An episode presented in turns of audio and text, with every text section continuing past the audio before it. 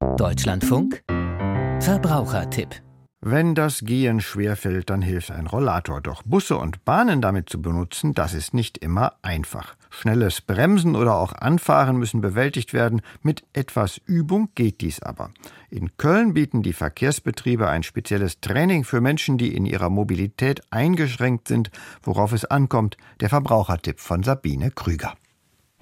Drei, zwei, eins, Vollbremsung! Also, das ist jetzt einfach nur das Gefühl für den Bauch. Wie fühlt es sich an, wenn man so eine Bremsung macht? Und es ist nicht schlimm, wenn man sicher sitzt. Steht man locker rum, könnte es schmerzhaft werden. Die Fliehkraft beim abrupten Stopp drückt einen gewaltig in die Sitzlehnen. Die Vollbremsung im Sonderzug der Kölner U-Bahn kommt, gut vorbereitet, am Ende des Mobilitätstrainings. Ein Angebot für mobil Eingeschränkte.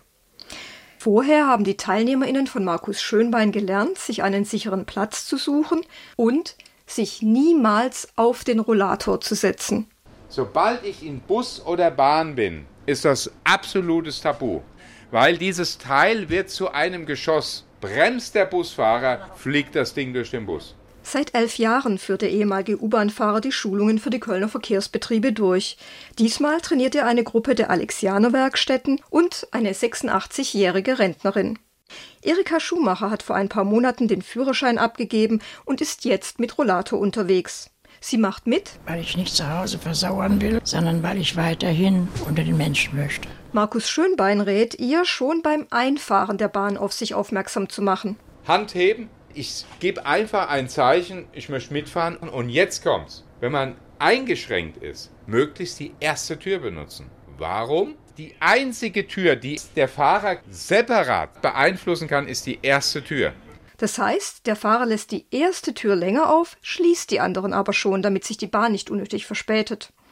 Um beim Einsteigen mit den Rollatorrädern nicht in den Spalt zwischen Bahnsteigkante und Bahn zu rollen, rät Schönbein. Ich mache es so, dass ich das Ding rumdrehe und rückwärts reingehe. Und sollte dann kein Platz frei sein, keinesfalls im Stehen Bahn fahren, sondern Sitzende freundlich ansprechen. Egal wo wir hingehen, laufen draußen, alles Helfer rum. Nur was machen wir oftmals nicht? Wir trauen uns nicht zu fragen und ich spreche jemand an und er würde jetzt blöd reagieren, dann hören es vier andere und dann sagt ein anderer, komm, setz dich auf meinen Platz. Ja, ja. Weil wer ist dann der Doofe? Die, die gesagt haben, nö, ich bleib hier sitzen, ne? Mit Rollator setzt man sich am besten auf die Plätze quer zur Fahrtrichtung. Tu den Rollator mir vor die Beine stellen und dann steht er auch nicht im Weg. Und ich sitze gemütlich, kann hier dann noch eine Zeitung hinlegen, kann noch ein bisschen lesen. Auch gut ist, sich gegen die Fahrtrichtung zu setzen. Dann wird man bei einer Notbremsung nur gegen die Lehne gedrückt. Damit der Gang frei bleibt, klappt man den Rollator zusammen. So, klein machen und einfach so neben mich stellen. Und dann kann ich das hier festhalten. Beim Aussteigen sollten mobil Eingeschränkte sitzen bleiben, bis die Bahn steht. Also ist wieder Kommunikation gefragt. Markus Schönbein spielt die Rentnerin mit Rollator. Ich fahre jetzt mit der Bahn und weiß, nächste Haltestelle muss ich aussteigen. Junger Mann, würden Sie jetzt an der nächsten Haltestelle mir mal bitte die Türe aufhalten? Ja, selbstverständlich. schön. Oh, vielen Dank, junger jo. Mann. Wenn ich ein Schokolädchen dabei hätte, würde ich ja. Ihnen jetzt eins geben.